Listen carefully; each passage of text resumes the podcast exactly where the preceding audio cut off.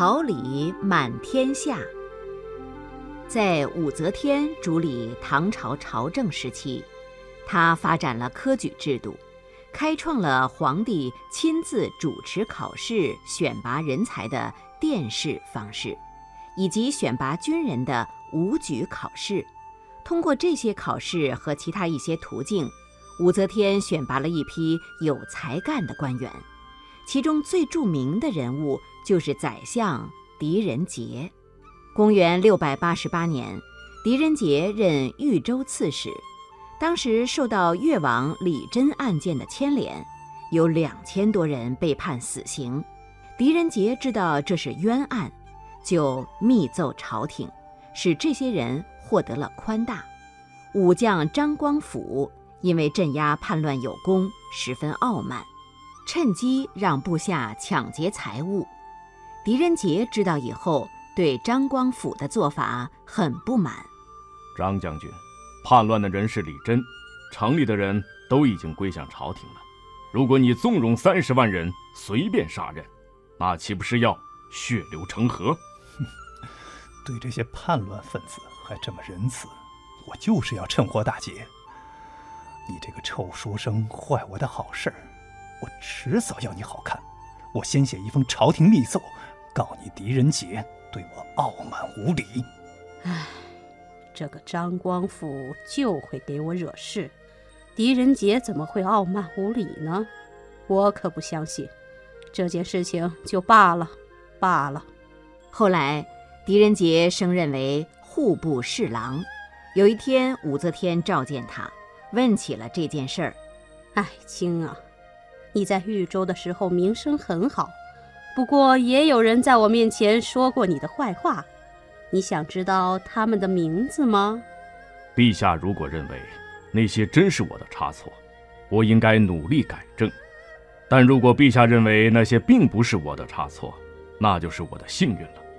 至于是谁在背后说我的不是，我不想知道。浊者自浊，清者自清。嗯，好好一个狄仁杰啊！狄仁杰后来做了宰相，其实是一个叫娄师德的老将军推荐的，但是狄仁杰并不知情，而且还有点看不起娄师德，认为他不过是一个普通的武将。他好几次把娄师德调到外地去。武则天觉察之后，有一天故意找来狄仁杰。狄仁杰，你认为娄师德这个人有才能吗？娄师德是一个老将军，他能小心守卫边疆就已经很不错了。至于他的才能怎样，我就不知道了。那你认为娄师德能不能发现人才呢？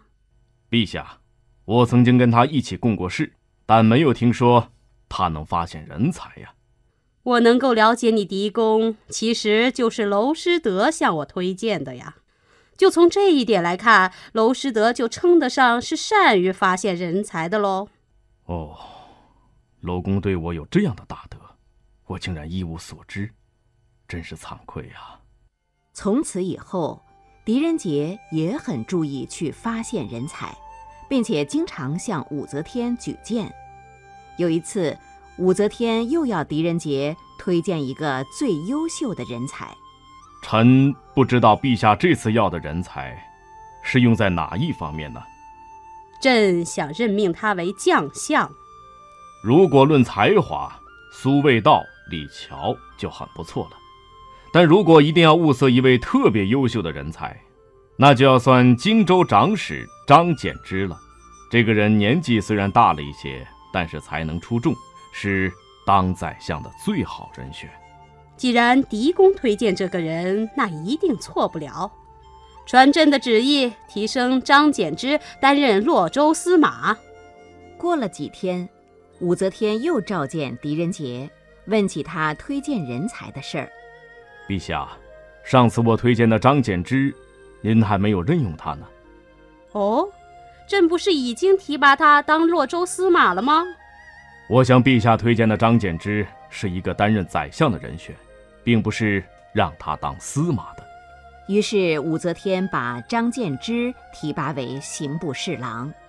张建之果然不负众望，政绩出色，最终被武则天任命为宰相。像张建之这样的人才，狄仁杰陆陆续续推荐了数十人，后来都成为了唐朝中兴的名臣。哎呀，狄公啊，这天下的桃李都是出自您的门下呀！言重了，推荐人才是为了国家，并不是为我个人的私利。武则天对狄仁杰一直非常的信任和敬重，经常叫他国老。后来狄仁杰年纪大了，曾经多次要求告老还乡，武则天都没有同意。狄仁杰一直活到九十三岁，他去世之后，武则天悲痛不已。唉，朕从此再也见不到狄公了。这个成语出自《资治通鉴·唐则天皇后九世元年》当中的“天下桃李，悉在宫门矣”。桃李是指培养的后辈或者所教的学生，比喻学生很多，全国各地都有。武则天呢，早年曾经侍奉唐太宗很多年，而太宗时期的贞观之治给她留下了深刻的印象。武则天呢，又有比较好的文史修养，对于历代的兴亡和政治得失还有着比较深刻的理解。所以说，在她执政的五十年当中呢，能够保持贞观之治开创的局面，使得唐朝继续向繁荣发展。